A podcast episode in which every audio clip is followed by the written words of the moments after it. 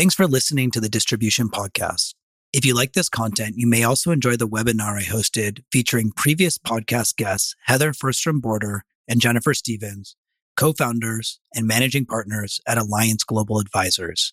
You can now access highlights from the conversation on junipersquare.com forward slash GP resilience, all one word.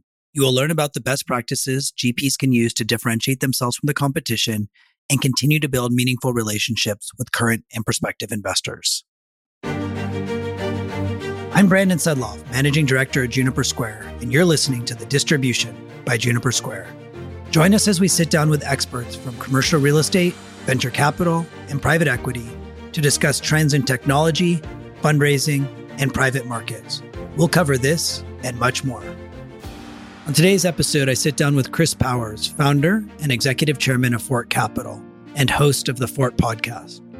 Chris is a serial entrepreneur with more than 18 years of real estate development and investment experience.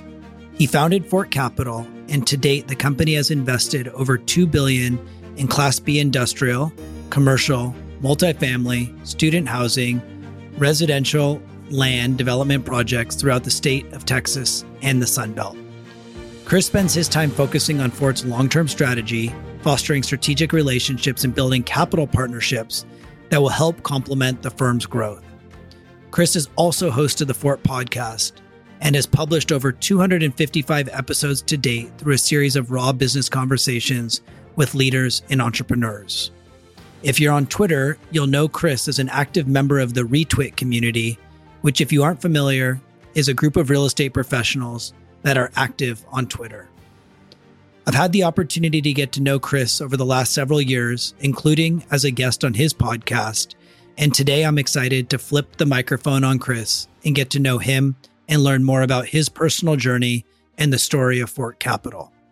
On today's episode, we're going to discuss the timeline of Chris's career, some of the lessons that he's learned, and the unique strategies that they're deploying at Fort Capital, and we'll discuss why Fort is considering raising institutional capital for the first time.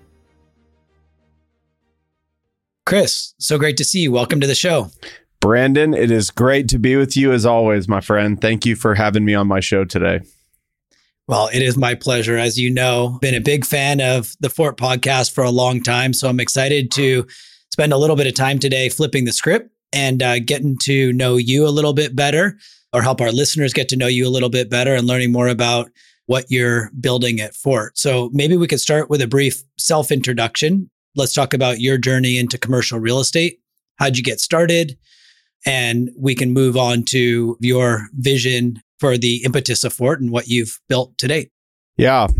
My story is a little bit unique, but it's characterized along the way probably by great people at every different part of my life that was willing to pour into me and help me get where I was going. And so for me, my my real estate career started in college. It kind of found me. I didn't really find it.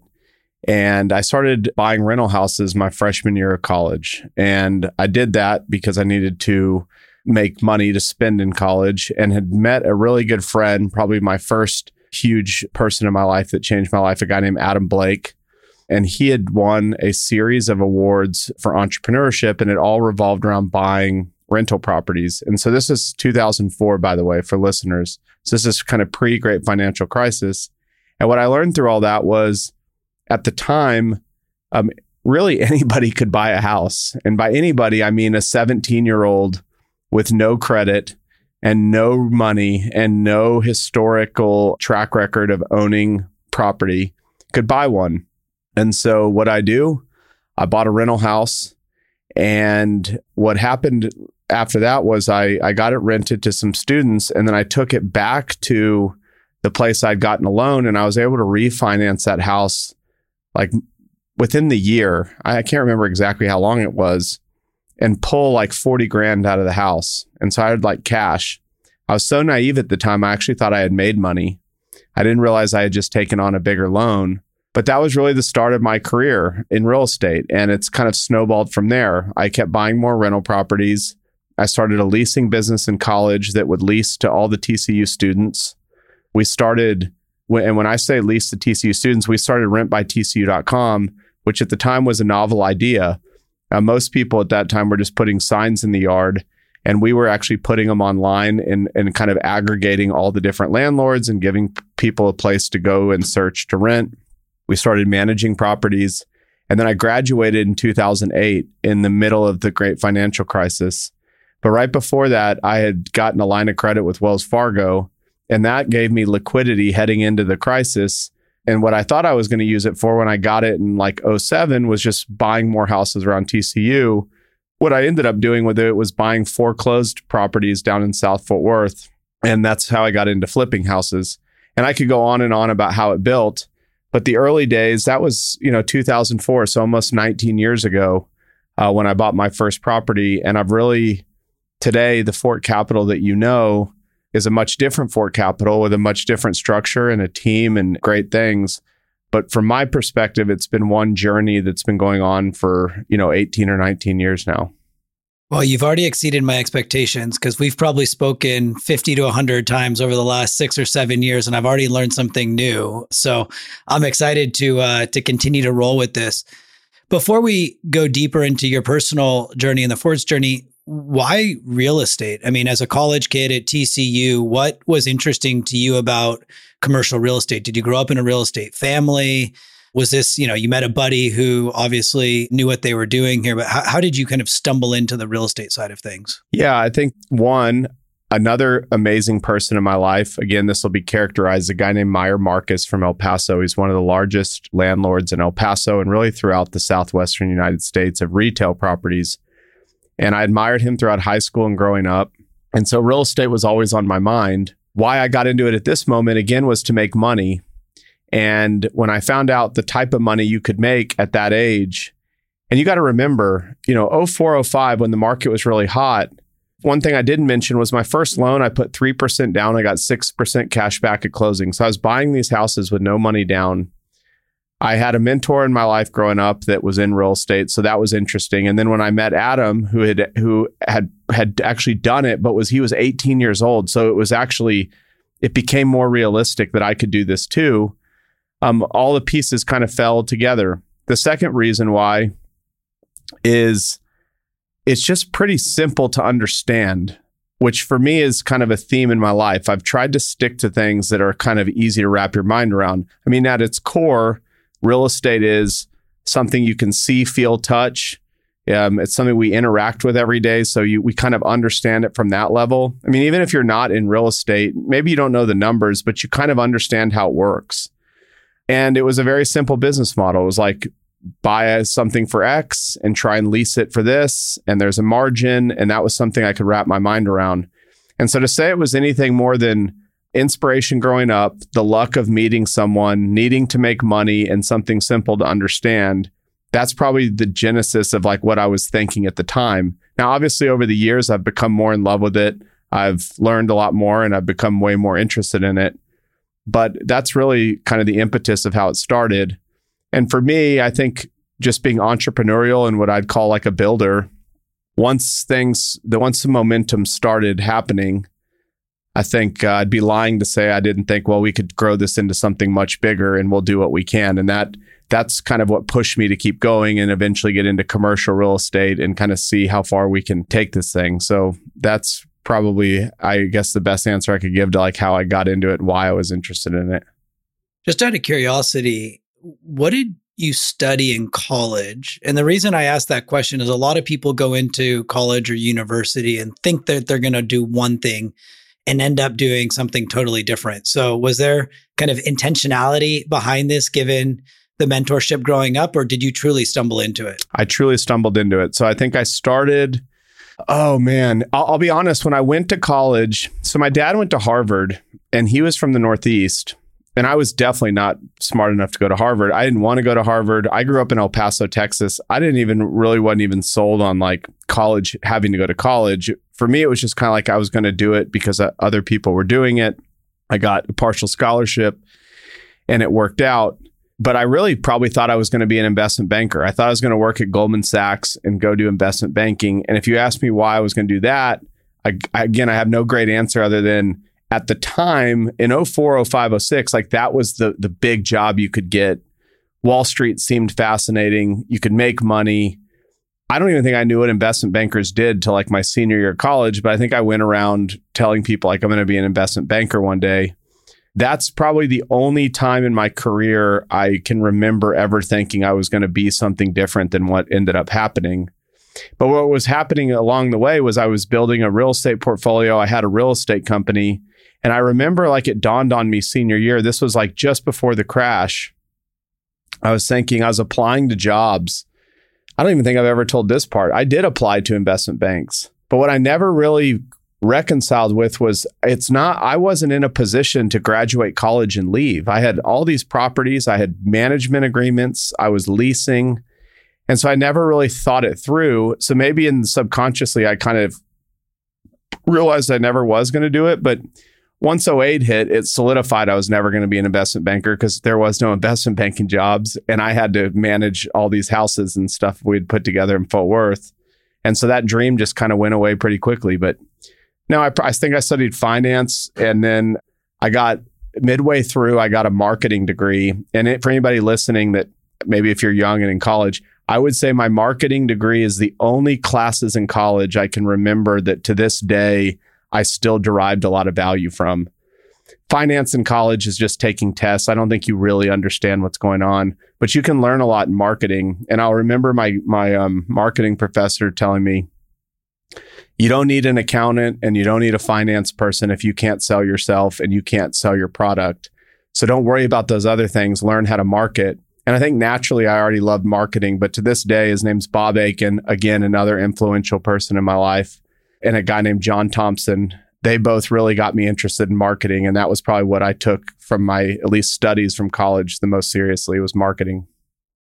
Well, I'm sure they'd be proud to hear that. So if you're not already, send this over to them as a uh, as a thank you for the influence that they've I had will. on you.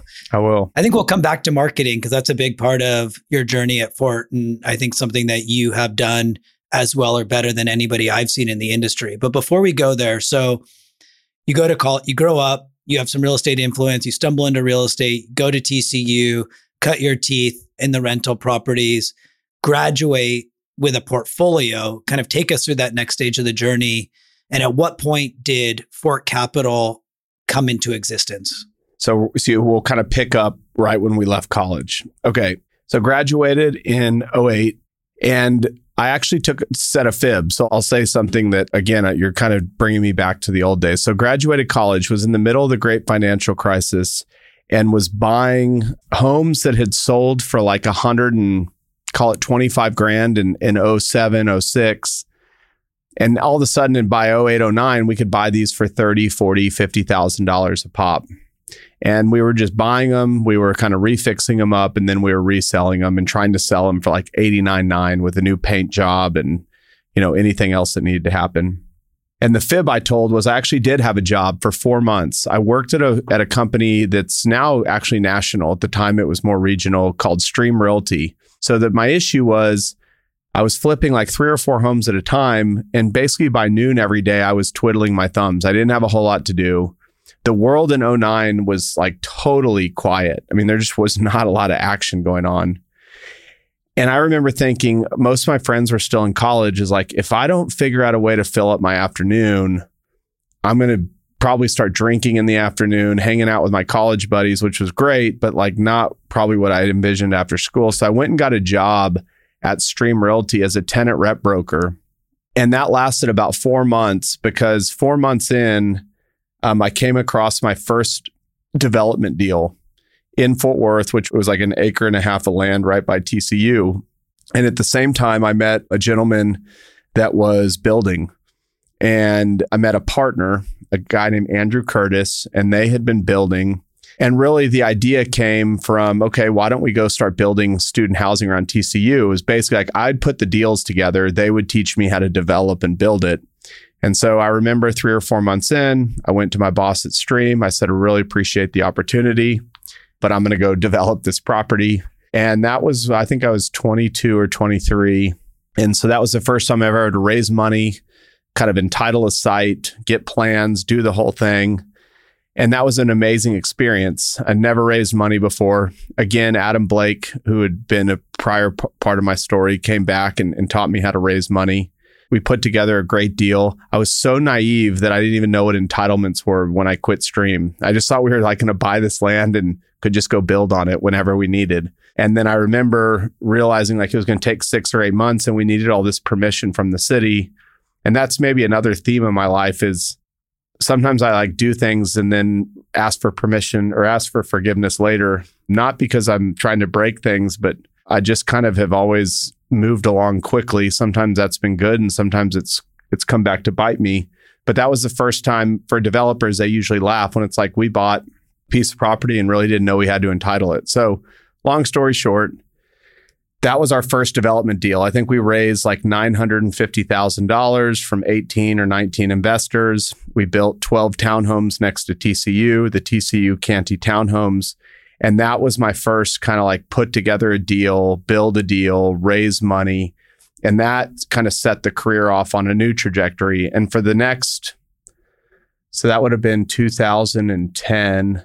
Yeah, for the next like two, three years, we started building a lot of student housing, actually started building spec houses, high end luxury homes. We started putting together land entitle and entitling land for infill development. And that was kind of the company f- for three or four years. Not a lot of employees, kind of doing deals around town in student housing, single family, and then what I would call like land entitlement deals. And then 2014 came, and that's when I met Jason. And that's when I would call f- the Fort Capital that everybody knows today really began. We kind of had gone from Chris being a guy around town putting together deals, raising money, building a name for himself to okay, let's kind of formalize this into a company where we're going to start hiring people and building a culture and building like a full team and and really something that you can go the distance with. And so maybe I'll stop there for a second. I met Jason and we can kind of talk about how the company kind of morphed from there and all the great things that happened. But that was kind of kind of where we are. And and I left a gap. There's a lot uh, we did from 2010 to 2014, lots of deals, built lots of things. But that was kind of the first part of my career and how I kind of got outside of owning student rentals to, you know, doing much more. And the whole time you're only in Fort Worth, Texas, or had you already expanded geographically? No, only in Fort Worth. And I would say like by the the tail end of that, student housing we were building a ton of. And we had built this really interesting niche that looking back on it, I didn't realize we were doing. But we were buying unentitled infill land. And then we were kind of taking a gamble that we could get it entitled. Now, the characteristics of those deals were they had some type of cash flow on them. So that could have been aggregating 32 homes, renting them out that could be all bulldozed and you could build single family, I mean, a multifamily, lots of different things. And we had built this kind of interesting niche where we were kind of willing to take land risk and understood urban infill land and, and how it traded and, and how, how it developed. And the entitlements were kind of the pop that you got. And so that was how I met Jason because at the time he had been working for a national home builder that was building infill townhomes and they needed land and I had the land they needed. And so we did lots of deals together. So again, another huge influential person in my life, Jason, comes into my life. We're at two separate companies. We're doing deals together. And he just taught me a lot more even about land. Like this is how the the majors looked at land. I knew how the multifamily guys looked at land. I didn't necessarily know how the townhome guys looked at land. So we traded, we did a lot of deals together. And that's when the light bulb started to go off that, you know, maybe working on the same side of the table would be better than working opposite. But at the time, we were going to work at the same side of the table to do something totally different than we're doing today. So I know that your listeners know who Jason is, but some of ours may not. Why don't you give us an overview of Jason and what his role is today at Fort Capital? Yeah. Jason's like a brother. I've been together with Jason. I mean, when you're partners with somebody, you're you you know, it's almost like you're married. Spent a lot of time with that guy over the years. Jason's now the CEO and president of Fort Capital. He runs the operation day to day and he does a magnificent job. He is the only partner in the business with me. He manages and has grown really the operations and the day to day leadership team. He has worked on, you know, really building the company. He had that experience. And so a lot of what you see today at Fort is remarkable work, not just by Jason, but by the leadership team that he's kind of brought up and grown and some and a lot of the implementation of culture building, team building, how we problem solve, how we come up with new ideas, how we roll new things out into the company, how we train people. A lot of that would have never happened had it not been for Jason. And that's what I think makes a great partnership. I had a different set of skills than he did. And that's kind of how I would describe our relationship. Today, he's the CEO. I have not been the CEO for probably, I think it's like two, little over two years. And he's done a remarkable job, you know, building the organization. And we work really well together. We have a, a really interesting relationship and it works. That's awesome. Well, I want to spend a little bit more time talking about that later in the podcast the transition out of the CEO role into the role that you're in today. But before we do, so we've now you know, established you're doing land entitlement, taking land risk. And for anyone who knows commercial real mm-hmm. estate, it's one of the most lucrative and most risky places to play. And you're doing this for single family, multifamily student housing. But the Chris Powers that I know, the Fort Capital that I know, as far as I'm aware, doesn't do any housing anymore. So how did you make the transition from a you know, housing developer, if you will, to a industrial, vertically integrated, you know, owner, operator, investor in industrial? Great question. Looking back on it, it's probably easier to give you a, a, reason why it happened at the time. You're just kind of drinking out of a fire hose. But I will go back to one guy I've already mentioned in the podcast, Meyer Marcus. He's he does retail and commercial. And I remember he told me really early on in my career when I was doing residential stuff, whether it be student housing, apartments, or single family homes, he just said eventually you're not you're going to get tired of managing where somebody sleeps at night. He actually said it a little uh, more funny. He said where people poop at night. And what he meant by that was it's a much more regulated industry. It is a lot more emotional. So when you're dealing with where somebody lives, that is much different than dealing with where somebody works you know, most of the time, not for every business, but when you're dealing with where somebody works, they really want to take care of the place they work. It's how they make their money. It's where they have clients. It's where their employees are. So it's a different mentality. A home is more of an emotional decision. It's where you're raising a family. You're not as necessarily tied down to the place, especially if you don't own it. You could be moving a lot.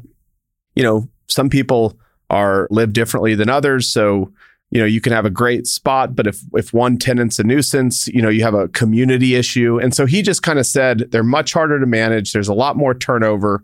You're not going to want to do this forever. And i say all that just before i say trust me i got tons of friends in apartments and and that do residential that do an amazing job and take care of their tenants. And but they would tell you it's it's a much more laborious job. And i think i will say this like i kind of saw the writing on the wall as things like Nextdoor and a lot of social was coming online, I was thinking, man, it's going to become even harder to manage residential units as time goes by because now the internet allows people to shout to the rooftops. And so some of it was just purely like management styles. Like, I don't want to deal with this stuff. And I had built homes for attorneys. I had built some custom homes and just dealt with that. I had had bad tenants in student rentals. So I would, I'm kind of giving you a long answer, but I think it's important because it was one of the really early things was like, who do you want to manage? Because once you buy a building, your tenants become close to you if you're a good manager. Then the second thing became okay, if to, in order to build a, a big company, like Brandon, if you're a tenant in one of my units and I'm doing residential, I can't really leverage you to grow my business. But if you are, say, Starbucks, in one of my buildings and I build a relationship. So you, hell, I could do a hundred more Starbucks. Well, that's what happens in commercial. You can actually, your tenants can also become a new source of business for you. So that was one thing that was interesting to me. The second was, again, I, I kind of mentioned the management. And then really the third at the time was like everybody wants to be in commercial real estate. That just seemed like the thing to do. And I felt like we could do really big deals and we could kind of keep moving. And so that's how commercial became interesting. It wasn't immediately a, an industrial thing that became interesting, but it was commercial, longer leases, easier tenants to manage, you know, obviously very liquid market. Tenants, you could use, not use tenants, you could leverage your relationships with tenants to do more and there was a lot of sophistication. There's a lot of brokers in the commercial world. There was on whether it would be leasing, tenant rep, investment sales. there was just a lot of information there. And so it just seemed like the next best thing. So here we are, you're into industrial. What does that stage of this journey look like? Is it, you know, one day you made this switch? I mean, it doesn't sound like it was one day. It sounded like it was over time. So you've made this switch. You're now buying industrial, you're building industrial. What are you doing? How'd you get into the industrial space? And then talk us through about kind of your focus. Because one of the things that I think is unique about Fort is you've picked a sector and within that sector you've picked a subsector and within that subsector you've picked specific markets and you do a set of things really mm-hmm. really well versus trying to be all things to all people so how did we come to this conclusion was it luck or was it intentional uh, i'd say it was a little bit of both so you said something at the end there one thing we realized was we wanted to be a singular focus company and that actually started because we had kind of grown to the size where, you know, had five or six years of deals under our belts. We had made investors money. But if you really came to us and you're like, what are you good at? We were kind of good at just being deal junkies around Fort Worth. We weren't really a domain expert in any asset class or any one market. We just were kind of hustlers that understood how to make money. But what we started realizing as we went into investors was we would show them a deal and now we were trying to raise not a million dollars, but call it maybe $5 million. And a lot of those investors would tell us, you know, and once you start raising $5 million, unless you're getting 10,000 at a time from 500 investors, you're starting to talk with more savvy, more professional investors. And they just kept telling us, and I, this was probably 2014 ish. They just said, you know, we'd love to give you the money.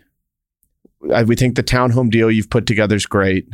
The only hesitation is we don't know if you're going to wake up tomorrow thinking about student housing, land, single family. We can't do that. We would rather give money to the group of guys or gals that are coming in here only focused on townhomes. And that conversation came up like two or three times before it my light bulb clicked like, "Oh wow, we're not going to be able to grow how I would like to see us grow unless we narrow our focus." And so that was probably the biggest driver to focus. And then, you know, again, without Jason, you know, Jason had come from a, the second largest privately held home builder in the country. So he knew the power of just focusing on building homes. We looked at all of the favorite companies that we wanted to be like, and they all had one thing in common. They were all focused on something. And we could not sit there and look you in the eye and say we were focused on anything. So that was kind of the first decision is okay, we have to become focused. Then it was okay, what do we want to focus on? Sometimes in life, it's good to know what you don't want more than it is to know what you want. And so if you think of my career up to that point, that those 6 years, 7 years, we had developed stuff, we had built custom homes for attorneys, we had managed student rentals, we had bought section 8 housing and managed section 8 housing. I mean, the full gamut and so one thing that was like important to me was like, I just want something simple. So I started looking at, okay, what's simple out there? Like the most simple thing that you could possibly own is maybe an industrial building. It's a square box, not a lot of capex and like not a lot of risk and understanding um, capex risks. It's like the roof needs to be good, the HVACs need to be working, and you need to have a good foundation. Tenants seemed easy to work with. These are kind of, you know, industrial folks or kind of blue blood America, not high maintenance tenants. And so that was interesting. And then at the same time, the urban infill last mile verbiage started hitting the market. Okay, last mile is going to matter. And you could start going in your head, okay, we get the e-com story. But we also get this story of these cities are growing and there's all these tenants that help cities grow, whether it be servicing them or helping build them. Okay, where are all those people offering? Oh, they're in these older industrial buildings. And so it's like, okay, there's a great tenant demand. And then I listened to a podcast by Sam Zell sometime in that year, and he talked about why he never develops anything. He thinks there's way too much risk for not enough reward. He actually said something like develop 50% of the return you get from development is just the joy of seeing something come out of the ground. You know, it's funny to think about, but I had developed for 6 years and I remember several projects going, "Man, I worked way too hard for how much money I just made." And you know, you'd kind of build it, then sell it, and then you had to do it all over again. And then I remember talking to a developer. I'll keep it private. I won't say where, where he worked, but a huge national multifamily developer. And he just said, you know, development's great when it's good. Your company grows to hundreds of people, and then the crash comes and you shrink back down to 20 people. And then you grow it again and you shrink. And he's like, that's just the development model. And I was like, well, I don't want that. That seems inconsistent. I had built a lot, didn't enjoy building and developing as much. But he said something on the podcast. So so then I was like, okay, that resonated with me of just buying stuff. Because his whole deal is when you buy something, you're really solving for two things. What am I paying for it? And what's it going to cost me to lease it? And that's it. You're not fighting the weather that, you know, rains you out for th- 30 days because so you can't pour concrete. And there's you just you get rid of a lot of risk when you're buying something existing. And then he said he just started talking about supply constrained markets or supply constrained asset classes. And at one point, he was talking about RV parks. It's really hard. You know, a lot of RV parks were built in the 70s, 80s, but it's harder today to get those done. And so he just, I had never really thought about real estate that way up until that point was buying things where you have a supply restriction. And Class B industrial is about as restricted as any asset class ever to find the land that you need to build one in the and I'm talking about in the center of a city. You need 20 to 30 acres, you know, flat on a good, you know, highway or somewhere where there's a lot of traffic and I was like, "Oh, you can't really rebuild this stuff. In fact, most people are tearing it down to build apartments or hotels or whatever." But then again, the last mile thing was coming up. So it was uh, these confluence of like ideas. It was like some of it had to do with just the ease of management and the ease of understanding it. Some of it had to do with the macro thesis and the demand for it. And it was kind of those two things. And so the interesting part was after six or seven years of doing all this other stuff, we decided to become a singular focused company on something we had actually never done before, but made the most sense. And once we did that, I remember Jason and I talked about it and we went on a retreat and we were like, okay, from this day forward, every single new deal is going to fit in this box. We'll finish all the deals that we've put on our plate. We'll sell them all off. We'll do what we've told our investors we'd do here. But for every deal going forward, it will only do this one thing. And that way we'll get better at it. Our company will get smarter. The stress levels will get um, a lot less stressful you know, again, I haven't really said this, but when you're focused on lots of things, your employees don't know what they're showing up to work to do every day. They don't even know if they're gaining, getting better. They just know they're really busy and constantly stressed out. And for me as a founder, is like I kind of enjoyed the stress and the fight. I don't anymore, but people like me tend to enjoy change and shiny objects. Most people don't. So we didn't really get into the the benefits of focus, but we made that decision industrial for everything going forward not only because we appreciate the asset class we just felt it would build a better company and everything else will finish and that will stop and so the the company you know today now today is for 7 years since 2015 so almost 8 years has only been doing industrial that's what we're known for that's what our team shows up to do every day and it's made all the difference so this is 2020 what year? 5 uh 20 This is 2023. what year did you make this switch? 2015 I think we yeah, we made the decision towards the end of 2014, like early okay. 2015. I think we bought our first deal at the end of 2015. Okay. Maybe early so, 2016, somewhere in there. So fast forward, we're recording this in January of 2023. I think I've got that right. Give us the headline stats on Fort Capital today because we've now have some perspective on how you got there. AUM, units, investors, whatever, whatever you want to talk about. Yeah. So today we have almost 50 employees. I believe we're at 46. A remarkable team. So much of the credit of the last seven years is on their backs, their commitment to the company, their willingness to go build something. We are at about a little over a billion in AUM across six and a half million square feet.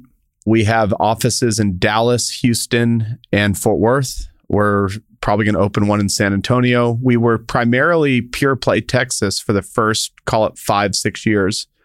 And um, our major markets are DFW, Houston, San Antonio. Um, and now we're going to become more of a pure play Sun Belt. And so the next five, ten years, you'll see us start to expand across the Sun Belt. We last year we went into Memphis and we went into Orlando. We love South Florida You know, everybody loves South Florida, but we definitely do too. And so we'll be looking to expand across those markets.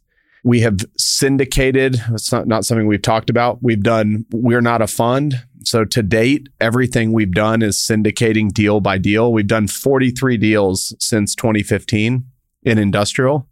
And like I said, we have six and a half million square feet, almost seven million. We'll have seven million, I think next week we close a deal in Houston.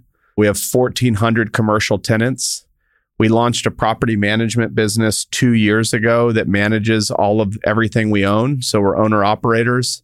We also manage about 2 million square feet for third parties. So everything we've sold, those buyers have gone out to market. They've looked at hiring other third party managers and they've always come back to us and ask, would you continue managing this? And so it's a business that we will take select clients on that have a certain size portfolio and are folks that we culturally align with. But I, I suspect that business will also continue to grow. And, and it's a great business for us. It keeps us in the market. Yeah. And so that's kind of maybe some of the high level numbers of, of where the company stands today. So let's unpack that. I think there's a lot to understand there. And for listeners who are familiar with the deal by deal or the syndication model, 43 is incredible. For folks who are used to raising institutional capital in a fund, that seems very daunting and probably impossible to most. So let's talk about what does that process look like when you find a deal? Talk us through kind of the syndication model and some of the pros and if there are cons. Yeah, there's pros and cons for sure. And I think we can talk about maybe what we're thinking about going forward as well. So like a lot of things, we've just been entrepreneurs heads down trying to build a company. Again, I've worked for somebody else for four months, but that was about it. I've, I've been more than blessed with some amazing people in my life, mentors that have helped teach us, but there was no like grand plan. It was just kind of like, let's just keep this thing going. And so, like I had mentioned when we raised money on that TCU deal, the first development we ever did, we raised like 900, 950,000 we just passed the hat. We raised some money from friends and family. And then we just kind of, I mean, honestly, like kept doing that. Every time we'd have a deal, we would rush to put a deck together and kind of show as many people. And that group kind of kept growing. And as you make people money, they tell other people. You know, one thing is people with that enjoy investing hang out with people that enjoy investing. People that have money usually hang out with people that have, you know, discretionary money to invest. And so as you make people money, your kind of reputation expands. And same thing, if you don't make them money, that's how a deal business gets killed really quickly. And so for us, it was never a grand plan. It was just like, this is what we're going to keep doing. Well, you look up year after year and you're kind of faced with a decision. For years, we kind of were like, should we raise a fund this year? We're, we sure are raising a lot of money. It kind of never is over. And I'll say this I know I'm talking to somebody from Juniper Square, but one of the things that taught that my buddy Meyer Marcus, who I've mentioned again, another nugget of wisdom he gave me was treat your investors as well as you possibly can, which obviously means giving them a return. So let's just get that part out of the way. But treat them amazing in how you report to them, how you get K1s on time to them, the transparency you give them. Because most of the time, investors, you're not their only deal. So they're going to be comparing you against other folks. But he really drilled that into my head. And I think it's a really important thing to stop on for a second because I think a lot of people get into the deal business and think, I'm here to do deals. And like the raising money part's like just something I have to do. He kind of preached to me as like, that is as important, if not more important, than finding the deals, the, the, the money raising side of it. Now, when I first heard that, I was 23, 24 years old. So it rang a bell. It was Meyer telling me. So I certainly listened. But I don't think I fully appreciated it until, like, as we sit today, is like, man, what an amazing thing to be told is treat your investors well. So now, kind of getting back to like where we met six, seven years ago, my like dream was to have this amazing portal. I remember we were going to build like Dropbox and make it kind of fancy so people thought they were logging into something, but was to give them this experience of how they saw deals, how they logged in to see their files, how we reported to them. And at the time, we always put a lot of emphasis on that. But when we got Juniper Square, it really kind of changed the game for us because for lots of reasons. It had amazing tools. It allowed us to get a lot of work done without having to do a lot of work.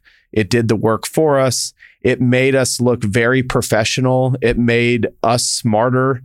And to be honest with you, it took what was already kind of a flywheel of getting new investors and it just made it even better. It gave us the confidence of, hey, okay, every new investor isn't it wasn't like one to one more work to per investor. It was like, no, we can actually scale this thing up. And so what ended up happening was, and we can talk about how some of the ways we got investors, but we now have over 800 investors. We have an investor relations team of two. That doesn't mean we don't have other people that help participate, but we have relative, I think people would say 800 and something investors. Man, you must have a, an army of people that just manage them. No, we don't. We have a lot of smart, capable people. We have two people dedicated to it full time, but it allowed us to kind of level up. And what I would tell anybody listening to this is like, as you make your investors money and your track record grows, your track record should be the most handy document you have. It's easier to start attracting new investors because you have a, a track record of making people money. But we also weren't scared to manage all of them. So it's kind of a long way of saying we did 43 deals where we just kept syndicating deal after deal. We can talk about how syndication works. You get a deal, you get it tied up under contract, you put an investment deck together, you send that out to a group of investors. Let's say we're raising $10 million. You raise that $10 million from however many investors. That could be people that giving you $50,000 all the way to people writing you a $5 million, $8 million check. You're pooling all their capital together to get to your 10 million the way that they're seeing our deck is we would populate a data room in Juniper Square. They go in and check it. Hey, we like your deal. Hey, we're in. Great. We then send you your PPM and subscription docs, which is how you sign up for our deal. We call your capital a week or two ahead of time. And then the day of closing, you know, we wire it in. And then from there, you manage the asset and you distribute cash or you give investor updates, whatever that may be, to each investor. Again, one thing that solved a huge problem was you can write the report once, but since Juniper knew everybody's allocation and percentage, when it gets sent out, it, it looks like every single investor is getting a custom document based on their deal. Again, had had you had we not had that, I don't know really how you can kind of scale up hundreds, if not thousands, of investors. So Juniper gave us an extreme amount of confidence, and we kept going. And where we sit today, We've raised over 400 million now doing it that way, check by check. We have investors that have been with us since that first deal. I mean, we have still investors that were in that first townhome deal in 2009 with us today. Now we're at a I wouldn't we're at a great crossroads. We did over $500 million last year, bought about four and a half million square feet. Eventually, you've built basically a perpetual fundraising business inside of a real estate company. We did 16 deals last year. A lot of times you're raising on two or three deals at a time. It's not like you just do one, start the next. A lot of times you're overlapping. And it just got to the point where it's like, okay, we either need to spin this capital raising business out and have it be its own thing, or we need to rethink this because where we think we're headed which we truly believe, you know, we're at a billion AUM. We truly see a pathway to being a $5 billion AUM company in the next five years. We had to just make a decision. Are we going to keep syndicating deal by deal? Are we going to look at institution? Are we going to raise a fund? How are we going to do all this? And so as we sit here today, and we can talk a little more about that if you'd like, this might be the first time we're picking our heads up going, maybe we'll change our model going forward. You know, for the for 2023, we have great partners that we'll continue to syndicate deal by deal with. But we are open to institutional capital. We are open to raising a fund. We are actively talking with different folks. I think the pathway forward is that's the next way to grow if we want to continue on the trajectory we're on. I want to go there, but not yet. You kind of glossed over, I think, one of your key ingredients to success, which is your ability to raise capital. So let's just take it for what it is. You're an incredible capital raiser. We can talk about why and how in a moment. But, you know, what, I guess, let me back up. So you are an incredible capital raiser, but you have a unique way of building your network. Of course, you mentioned, you know, when you make money for people, more people want to invest and the flywheel keeps going. But you also have a very robust presence on social media. And you don't know this, Chris, but I go to a lot of institutional real estate conferences where there's public pension plans and endowments, defined uh-huh. benefit, defined contribution, you know, big institutions and their counterparts who are big institutional GPs. And I say, we have a client who can raise money to the tune of two, five, ten million dollars in what? Weeks, days, hours? I don't know. What does that look like from that commit to close? Because I think that is mind boggling for the person who's grown up in the institutional world where to raise an institutional fund can take upwards of years and you're looking at upwards of minutes, hours, you tell me. So I think everything you just said can be defined in one thing, trust. When you start dealing with somebody's money, you could know somebody your whole life. As soon as you take a check from them, the relationship changes. It's not like it's a good or bad thing, it just changes. Humans are really weird when it comes to money. The only way anybody can raise money really quickly or raise it abundantly or raise it consistently is they've built trust.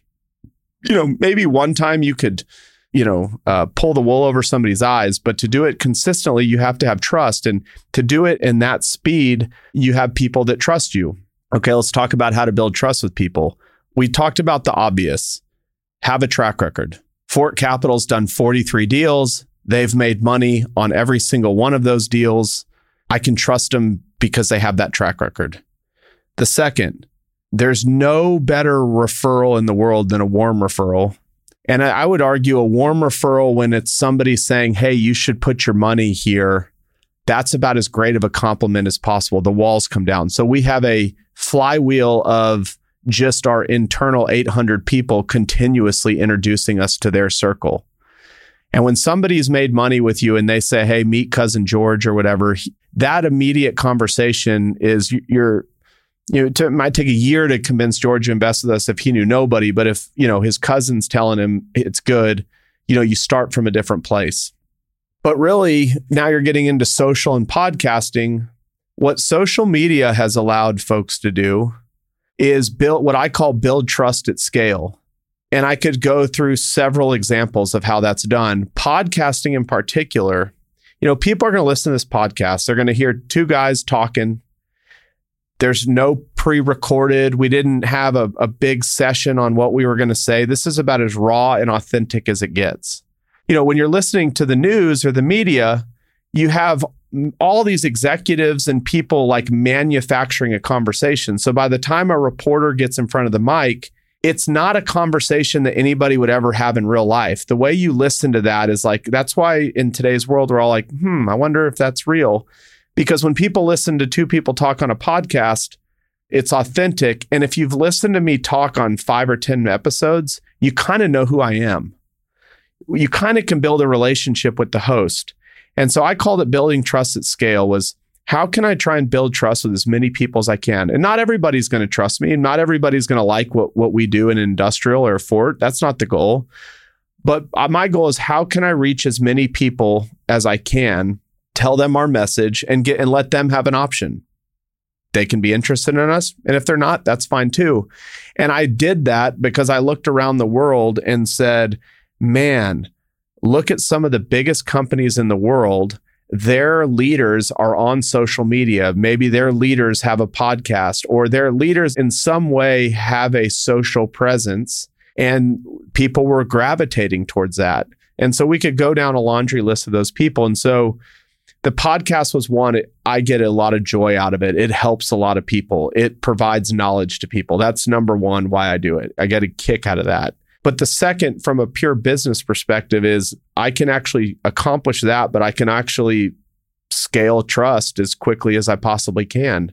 The third is any message I want to get out to the world, I can just do it through this microphone.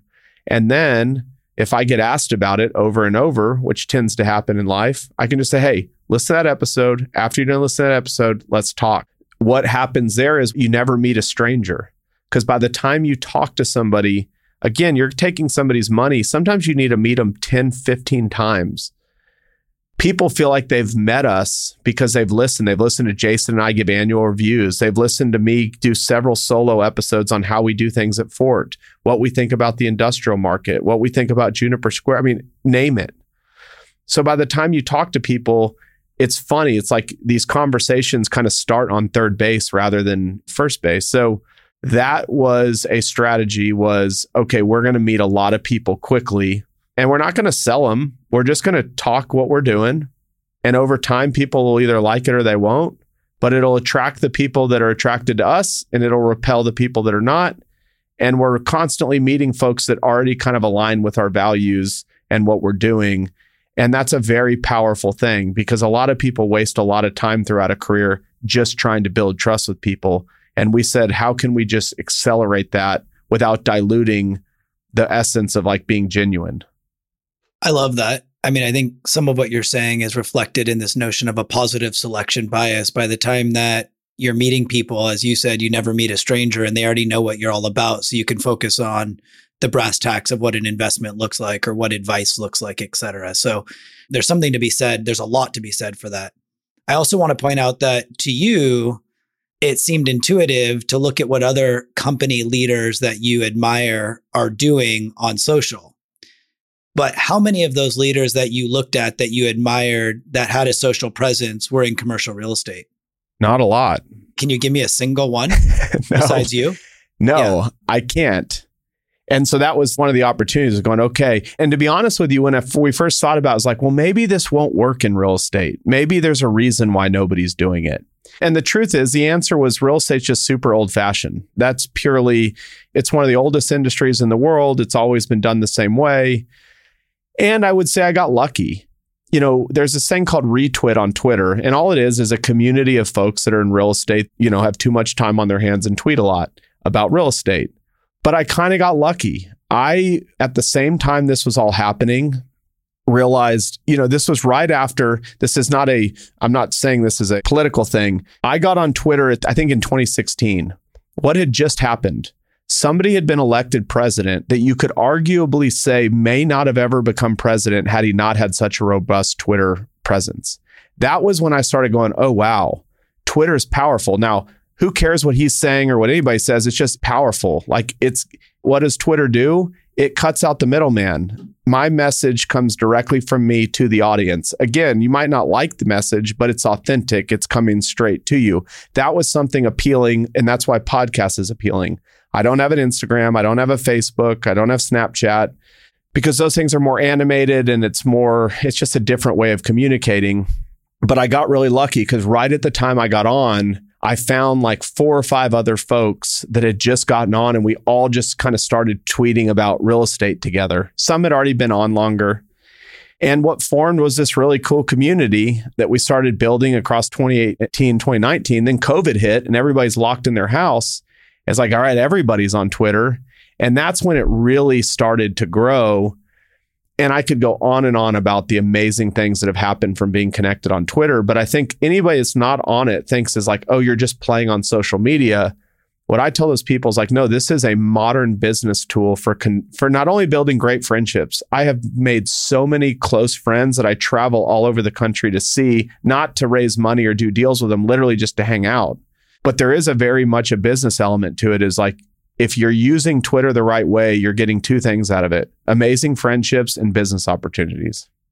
I think we'll just leave that there. That's a mind bending concept for a lot of people that aren't on Twitter and aren't a part of ReTwit and don't fully know that side of your story, but you've done lots of episodes on that. So for those of you who are curious, you can follow Chris. What's your handle? At Fort Worth Chris. At Fort Worth Chris. That's Twitter. And, you know, I have not had the same success on Twitter that you've had, not for a lack of trying. I find the consistency and the authenticity to be really challenging. I mean, you have to be extraordinarily versatile in what you're willing to talk about, at least in my opinion. And you also have to know how to cut through the noise. But, you know, my own personal success with social is on a different channel via LinkedIn, where, you know, I've got what, 11,000 business people, all of whom I personally either know or know someone who knows, where every time I hit post, it's like a giant megaphone. My message lands on their screen, on their phone, in their inbox. And the way I know that that works, it's a similar type of philosophy or, or thesis that you have is, you know, I see them at conferences and they'll reference something that they saw on LinkedIn. It could be a surf ski trip in Hawaii or, you know, some post that I did on a book that they ended up reading and they acknowledge that. And to me, it's just this constant reminder about building trust at scale. I love that term that you used because ultimately we're all human beings and we all want to be with other human beings we trust. And there's easy ways to do that and hard ways. So you are truly the OG of uh, ReTwit, if you will. And it's been amazing to watch that part of the story. And I think for, for folks who haven't followed you, they, they should. Now, the little secret on you is there's a lot of secret tweeps out there, whatever you call people on Twitter. I can't tell you how often I will meet somebody in the institutional real estate community, specifically large institutional LPs who, when I mention your name because of the success that you've had building trust at scale, they know you. And so the impact that you've had via your candor on the podcast and Twitter, I think is something that a lot of people have gravitated towards. Whether they invest with you or not, they look to you as a resource because you are so open. So mm-hmm. I just wanted to make sure that you're aware of that because I know that you live in your world, I live in mine, and and sometimes they're they're quite different in terms of the people we're interacting with. I appreciate that. Yeah, I think what you just said about you said something at the beginning, like the cadence, and it's like a job. But I again, I would just tell anybody thinking about it, and what you've done on LinkedIn is the same thing because I, when I think of LinkedIn, I think of you. It's not people tr- think, well, that's not work. I would argue every hour I put into Twitter is I, you get 10x out of it. It's like you're trying to leverage your time. Where else can I leverage my time? And it, to this point, I haven't found a better place to leverage my time. Now, that could come one day, go, yeah, it's this Twitter thing's not worth it anymore. But right now, if I treat it as work and go, look, I'm going to spend an hour or two a day on Twitter, some of that comes with, you know, seeing a bunch of junk. But if you use it correctly and you're there for the right reasons, it's a modern day business tool. It's like showing up in a room of all these peers that are doing exactly what you want or you're interested in. And you can either walk up to a conversation and just lurk and listen to it, i.e., just read what they tweeted. Maybe you can give them a thumbs up. Hey, I liked what you had to say. Or you could comment on it. Or you could start your own conversation. Or you could say, hey, Brandon, let's you and I get out of here and go have a private chat, which either means we go to the DM or I call you. But I always think of it as like at any point in time, this room is always full of people and I can always go in and I can either offer value, I can take value, but that's how I've always thought about it. And you know, you said that you talked to some folks that I've probably never met that have heard of it is you know, it's exactly that thing. And the trust compounds over time. It continues to spread and so but there's one rule. Yet in order for it to be to work, you have to be authentic and genuine. I think you have to be vulnerable. When you talk to somebody and you're like, "Hey, how you doing today?" and they're like, "Oh, I'm good." I'm more attracted to the persons is like, "Today sucked, and here's why," or "Today was great, but here's why." And so you have to be genuine. You have to be vulnerable.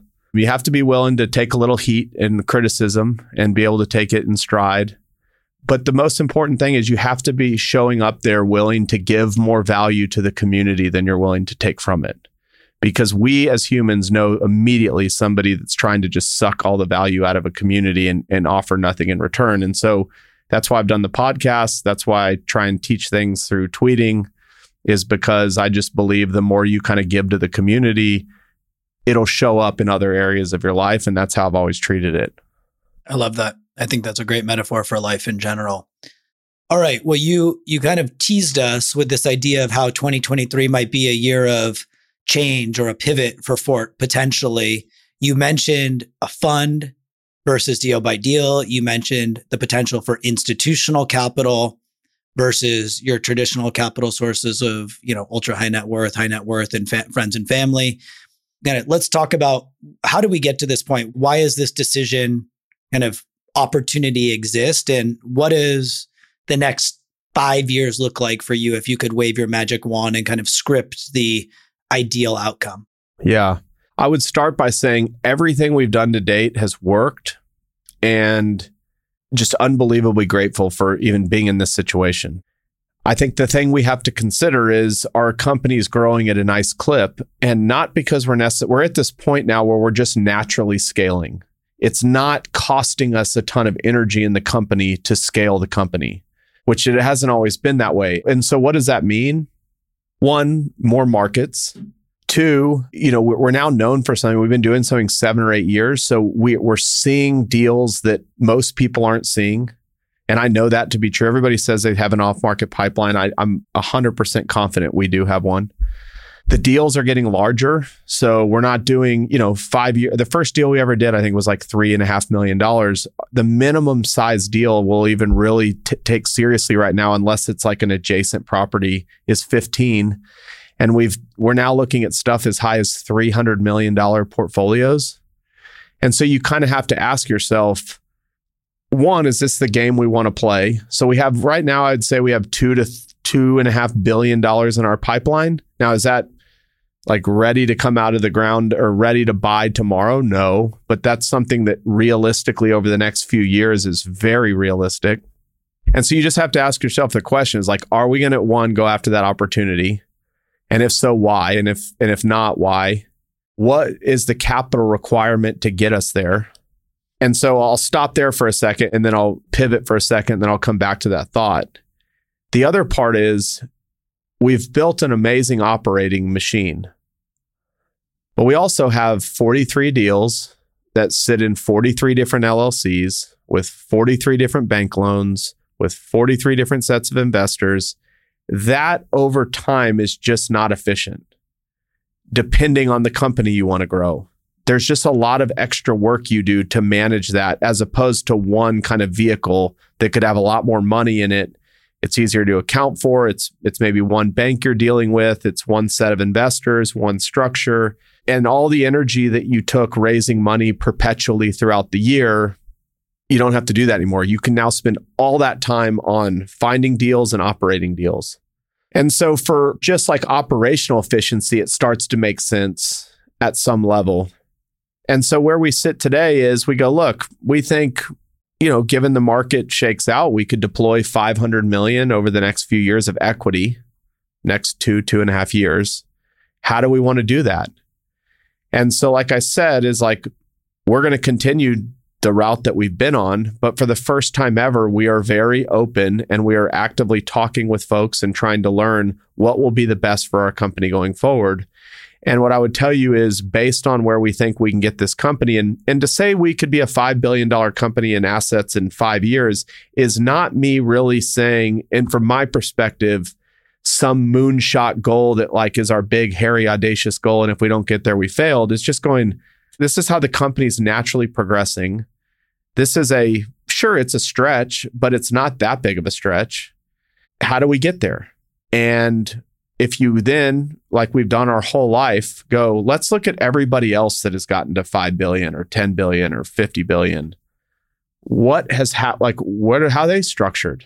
You don't find a lot of groups that have syndicated their way all the way there. Almost like, I, if there is one, there's a few. I've actually have a buddy that's done it, but he's now going institutional. I think the most we see just two, three billion of equity via syndication max, and there's less than five of those firms I can think of. Yeah. And so the answer isn't like we have to go one way. So we're not doing it for some mandate or like we feel like we can't syndicate anymore. But it, it, again, you just start looking at the landscape going, it makes a lot of sense. We would certainly like to focus more attention on finding deals and operating than just raising money. We think we will always have room for our, our investors that have been with us forever because they'll become part of a larger thing so it's something we're exploring. We're having great conversations. We're not in a rush. We want to find the right partner that's a cultural fit. You know, something unique about our business, Brandon, is we don't have any other partners. It's Jason and I. We've quote unquote bootstrapped this here and our team that has our leadership team and our and the people that have been with us the longest are invested in this company. We're all in this together.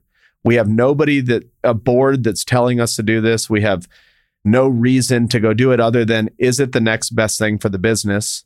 And so we have a lot of flexibility, which people find very interesting. Besides being a great operator and, and having a, you know, a solid company, we have a lot of flexibility that a lot of companies at this size don't have. They either have a partner that they have to go to, they have some mandate. We've stayed away from that and we've left our options open. And so I think for the sake of this conversation, we're super open to institutional capital. We're obviously talking to folks. At the same time, if it's not a good fit culturally and it's not the right move, we won't make it. But if you're listening to this and you would like to, you know, maybe chat or you think something is resonating, we'd love to hear from you. Or if you want to try to talk Chris out of it, I'm sure he would love to hear from you as well. I I just kept thinking while you were talking that one of our institutional clients somewhere, probably somebody focused on capital raisings, driving their kids to school in the morning, listening to this, and probably just spit their coffee out because, you know, when you're talking about raising money in minutes and hours, they're working on nurturing relationships for decades. And sometimes it doesn't even result in the outcome that they want. It's very much the long game.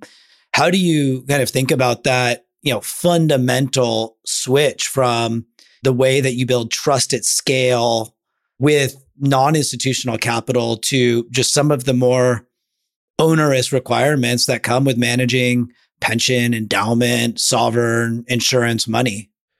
Yeah, it's a great question. I know a little bit. I've talked to people that have taken institutional capital. At the end of the day, like I said, it has to be a great thing for our team. It has to be a great thing for the partners it has to be something that we feel like is adding to taking money for the sake of taking money, but then having to change our whole culture and business because we took a larger check is of no interest. My hope is that somebody out there in this world and all the dollars out there will see what we're doing, will appreciate what we've done, and will want us to keep doing more of that, not become a new business. And like I said, if that doesn't happen, I would rather do what we're doing now and just keep plodding along and doing exactly what we're doing than get big for the sake of getting big, but become miserable along the way to get there. And so this is something we're exploring. Maybe I'm I've been naive my whole career. I don't know why I would stop now. I believe that somebody is out there that that we will resonate with. And if we don't resonate with them yet, maybe we will one day. But we'll see what happens because like you said, the nightmare stories I hear, I'm not interested in those and I think anybody listening that anything knows anything about institutional capital, you kind of know what maybe not nightmare, but just the laborious stuff you do that's not value add. It's more just check the box stuff. Yeah, we're not interested in becoming miserable for a big check. We are interested, however, in acquiring a great asset class across the southeastern United States, making money for our investors and having a lot of fun doing it. And if we have to change a couple things here and there to make our business, you know, level up to an institution's requirements, so be it. But the, the real thing to focus on here is this gigantic opportunity that we think is in front of us and why we think we're one of the best people to attack it. And if somebody doesn't see that, we're probably not going to make it past a few meetings anyway, in my opinion. And we'll just keep syndicating deal by deal. And maybe we'll become one of the companies that syndicates $3 billion. That wouldn't be the worst thing that happened to us. But we just feel like it's a moment where there's a lot in front of us. The next few years are going to be really interesting with the markets the way they are. And it's really nice to go into a market, in my opinion, with capital loaded, ready to go, so you can move quickly because those windows are short. And I'm not saying I think Class B industrial is going to have a lot of distress like some other asset classes. So it's not going to be, who knows, maybe it is, but I think there will be more distress in other areas, but there's still going to be a lot of dislocation and an opportunity to move quickly. And I don't know, it just seems having some type of pre committed capital with a partner that gets your strategy would be accretive. Again, though, not going to change our lives and go backwards to make that happen. It has to be good for the whole team and it has to be good for the ownership, or we wouldn't do it. Makes perfect sense. And you're in a fortunate position where you can have these conversations and not have your back up against the wall. So you remain in the driver's seat. All right. Well, we've been going for a little while. Before I let you go, two more topics that I want to try to cover relatively quickly. One of the things that I think about when I think about Fort Capital is your operational efficiency and your adoption of technology. One of the things that's really interesting is that that's not in your tagline. You don't promote your tech savviness. You don't talk about it, you do it. And in my humble experience, when I see firms talking about their utilization of tech, what it typically means is they buy a lot of it, use very little of it, and it creates a giant disaster. But it's great for marketing if you don't know what you're talking, you know, if the people you're talking to have no idea how to evaluate it. But I've seen under the hood of your investor reports, I've seen under the hood of some of your proprietary technology. I've met with some of the folks on your team who are behind it. What is your like philosophy and approach to building an efficient operating business using technology? And more specifically, like what's the one thing besides Juniper Square that you're most proud of from a technology perspective, or the one thing that's provided the most efficiency for you and the Fort team? or that you rely on the most? Yeah. And so I'll just start by hundred percent of what I'm about to say, and the credit goes to the team on this, to Jason, to Greg, to Hannah, to everybody that to Shane. I mean, I can go on and on. If I didn't just say your name, this is a team effort. But so I'll take you through a couple things. And I'm Jason and I talked about this on the year end podcast we don't think that technology, like we're not using technology and, and hoping that the technology is what makes us better or that, that technology is going to be some magic that's going to give us something that like maybe we weren't capable of doing. We're just sitting here going, we have all these ideas and we're going to express them through technology. And we're only going to use it if it makes us more efficient and better. But we're not going to be the company that's just subscribing to every new latest technology that we think will solve a problem. And so, on one end, I would tell you the team is a remarkable team in understanding how to adopt technology. So I think that's like the first thing that that has to matter in a company because I think we've talked about this before. You can have the greatest technology on the planet. If nobody knows how to use it, nobody's trained on it, nobody's incentivized to use it, nobody knows how to onboard it. I mean, go through the list, it's good as nothing it's only the greatest if everybody is not only knows how to use it, but is bought into it and understands the value of it. So we've built a very good culture around how we adopt technology and why we adopt it and how we train on it and why it becomes how it makes its way to the center of the company. Because if you go to a lot of companies, they'll often say, "Oh, that that software sucked." What I often see is like, "No, your team sucked at adopting it." Like that's I'm sorry, but that's the case. And what happens in those companies is then every new technology that comes up, they're always like, no, we don't want to do that. We, it's never going to work. And what they're really saying is like, they don't know how to use it or adopt it or make it work, and they don't want to go through the, the pressure. So, so I'll start there. Two, and I give again our leadership team tremendous credit. We have a, something called FOS software that we've been building for a while every problem that comes up in the company, the, the leadership team does an amazing job of really understanding how are we going to solve this problem not just once but as we grow and can technology play a role in solving this problem whether it be creating workflows whether it be eliminating an extra step in a process whatever that may be. It's very much like amazon and i'm not going to sugarcoat it at all We've studied them a lot, how they solve problems, how they create small teams to solve problems. We use the proposal system just like they do. So, any new initiative in the company, you have to write a two or three page proposal. You have to present it, it has to get adopted. But a lot of the way those problems are thought through is can this be something that FOS does? Can this be something that our data team can solve? Can this be something that we can connect to Juniper Square or to Yardi? How can we create it to where we're solving it with technology? And that's why we don't go out there and say that we're just some tech company, because that kind of makes you sound like you have this magic wand. We might actually have some magic in our deal, but it's a philosophy. How do you take real world problems and solve them through technology and create a culture that wants to solve problems through technology? And that I think is the hardest thing to do we've had people come to us from the biggest financial firms in the world apply for jobs and we often ask them in interviews you know what type of technology do you use? And what you find is a lot of these huge companies are are fully bloated not because they need all the employees because they haven't adopted any technology. They're still it's like they're in the 90s still. Why? Because they have no great way to implement. And as a company gets larger it's much harder to put software in it. And so one of the I think benefits of is we adopted this mentality when we were 10 people. And so it's it's just embedded in the culture. We know no other way. So I don't know if that answered your question, but I think it's it's kind of how we think about it. And the last thing I would say to that, you know, and I've talked about this before, a lot of people in our industry are deal focused, and that's certainly important. You got to do good deals. But they're not operationally focused. And this is where Jason and the leadership team have just done an A plus job is they have thought about the company as an operation that's got a scale, that has to have processes, not just in how to find deals, but how to operate, how to send out quarterly reports, how to do due diligence on properties, how to ingest things into Yardi. I mean, name the million things you do. We've built a process and a routine for it. So I think what separates us also is we think about the business as much about doing good deals as how to build an incredible operation around it. And I think you talk to a lot of companies, the word operate is not used very often. And our mission at Fort, at Fort Capital is to be the best operator in the world, best real estate operator in the world.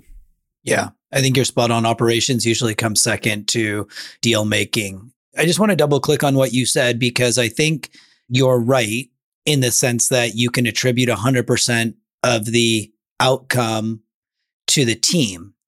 But for any CEOs who are listening to this or leaders who are listening, the answer is not go hire a kick ass team. You need to do that, but it starts at the top. It starts with the philosophy from you and from Jason because your team will follow your lead. And if you don't give them permission to iterate, if you don't give them permission to be creative, if you don't give them permission to build, more importantly, if you don't give them permission to fail and budget attached to it, you will not innovate. Period. That's just how the innovation lifecycle works. And so, one of the pitfalls that I see very frequently is you go out and you pay up for an incredible team who's very technically talented, but doesn't have the blessing from leadership to innovate. And they're stuck in a box and nothing happens. And similar to your the software sucks analogy that you provided, you know, the people who they hire get blamed, other things get blamed as the fall, you know, as the culprit of this lack of innovation. When the person, the individual or group of individuals who can affect change you know, aren't looking themselves in the eye and saying, this is on me. You know, my technology leaders don't have a seat at the business table. They don't have permission to fail. They don't have budget to put against this to innovate. And so we can't take those things for granted. It's, it's clear that you haven't, but for some of your peers who might be listening or people who aspire to be like Fort, I think it's a really important point that it starts with the leadership. So if the leader doesn't believe in it, the team won't believe in it either. A hundred percent. You have to have buy-in at the top, just like you know almost anything in an organization. And again, the second part is, and and I think you just kind of said this is, it's not like just because we had it at the top, everybody automatically fell in love with it. I mean, there was a period in like maybe 18 and 19 where a lot of people were questioning us. They didn't like it's not easy to adopt an entirely different way of doing things. It's just not. I mean, on our end, we give it a full year, but you have people coming in throughout the year. They're working. They're like, why are we doing this? Leadership. If if anybody on the leadership team starts taking the attitude of like, well, I don't know why we're doing this either, and that permeates to their team, the leadership team needs to buy into it. And they have to be willing to go through the pain. And even when people are complaining or we don't want to use this or let's get something else, you have to stay committed to getting there and there's the exciting, like you train on it, you kind of get excited that you're doing it. Then there's the like months of like, oh gosh, we didn't really, training was cool, but like we didn't really learn that much. And who knows where the people are that trained us. Like you have to. So for us, it was an OKR for like two years was like, we are going to make FOS at the center of our company come hell or high water. And it was the best decision we made. We made mistakes along the way. We're, we're still learning as we go. But we did adopt a culture that said, like, we will make this the center. And if you can't get there, we, we almost got it to the point it was like, you can't work at our company, not because you're not great or talented. It would actually be impossible to do your work at the company if you weren't going through our, our system that we built. It, you can't do it outside the system, it doesn't work. I love that. And for those listeners who are wondering about the memo that Chris mentioned, I don't know where you seek your inspiration, but there's a great book called Working Backwards, which was written by some early Amazon employees about a lot of their business philosophies. One of which is, you know, the memo and pre-reads and documentation, a lot of great stuff. But that's we can save that for another day. But I was glad to hear your reference to it. Yeah, it's awesome. I mean, make somebody write a two or three page memo on an idea they have, how it's going to be implemented, what teams are impacted, how much it's going to cost, blah, blah, blah, blah, blah. Either A, it flushes the idea out to where by the time you've written it, you're like, okay, this was a bad idea or it's at least you've had to put the enough effort into bringing it in front of a team and saying it's something I believe in. And then from there, it gives everybody a very good opportunity to critique it, share how it's going to impact their team. That's like the, we won't even go down this road, but one thing that small businesses are good at is making decisions at the top and they don't realize they think it's great, but they don't realize it impacts five different teams that never bought into the idea. And so that's why ideas have a hard time of kind of making their way into a company because most people see them, and the one team that came up with them thinks they're great, and the other five people were like, "Well, if we had weighed in on it, we would have at least told you to do this." But anyway, it's a better way to get all uh, buy-in from folks, and at least if people disagree with it, they've had a chance to see it, understand it, and it, you know, we still have that kind of ev- disagree but still commit mentality. Love it.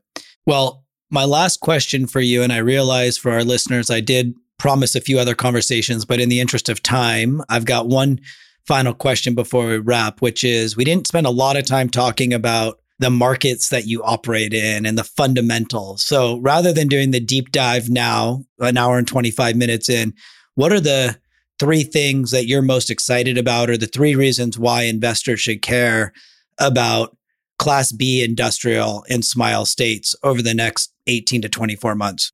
Okay, a couple things. I'll keep it super high level. Supply constricted asset class. They are not rebuilding this.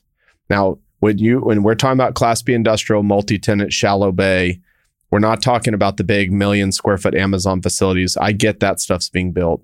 I'm talking about the 10 5,000 to 10,000 square foot spaces in mature neighborhoods in cities that are growing that have been around forever. In fact, we believe it's depleting. So that's a great thing. Two, most of the Sun Belt is a growing population. Markets are growing. People are moving here. These are business friendly states. We believe that'll continue to happen. So we think demand will continue to be there. And again, a lot of the tenants that are in our buildings are the businesses that are having a direct impact on servicing this growth, building this growth, maintaining this growth. So we like that.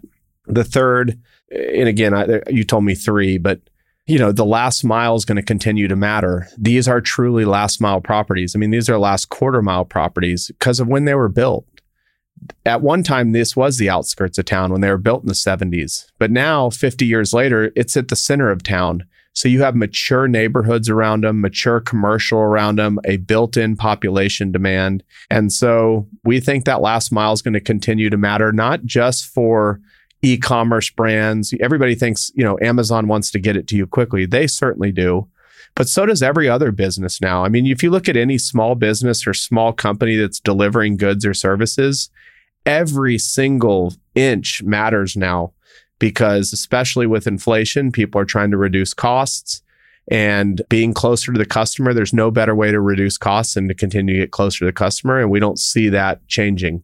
The last thing I would say, and I'll leave it at this operationally, these are not the most easy buildings to operate. They have lots of tenants in them. You know, we've bought in portfolios 300,000 feet with 150 tenants in them. That's almost like a multifamily property. Those are 2,000 square foot spaces. We call them like class contractor garages. But when you have 150 tenants, you're always signing new leases, negotiating renewals, doing some type of TI project on vacancies. They're, they're operationally intensive. And we think we've built a mousetrap to really keen in on that. Whereas there's a lot of folks in the investment world that don't get in our asset class purely because they don't want some of the operational lift. We think that's where the opportunity is. I love that. So if you're a broker that's got an off market deal, if you're an investor who wants to give you the billion dollars of discretionary capital, if you're a mentee who wants to pick your brain, what's the best way to find you, reach you, follow you? Give us your details. The Fort podcast, which you're listening to now, you can find me on Twitter at Fort Worth Chris. You can go to our company's website, www.fortcapitallp.com. Yeah, those are the best ways to get in touch with us. Great. And for those of you who have feedback for me as the interviewer of this episode or want to reach out, you can find me on LinkedIn, linkedin.com forward slash in forward slash B Sedloff. Chris, it was a pleasure speaking with you today. Thank you so much for sharing your story with us. It's great to dive deep into the journey that has gotten you to where you are. And I'm extremely excited to watch how you grow from strength to strength as a team at Fort Capital. So I appreciate you sharing with us today. Brandon, thank you so much. You are a great interviewer, if nobody's ever told you that. And I appreciate your friendship over the last six or seven years. It's meant a lot. And I look forward to what the next seven years for us will look like. Thanks for listening to the latest episode of The Distribution by Juniper Square. Subscribe and rate The Distribution on Apple Podcasts, Spotify, or wherever you listen to podcasts. See you next time.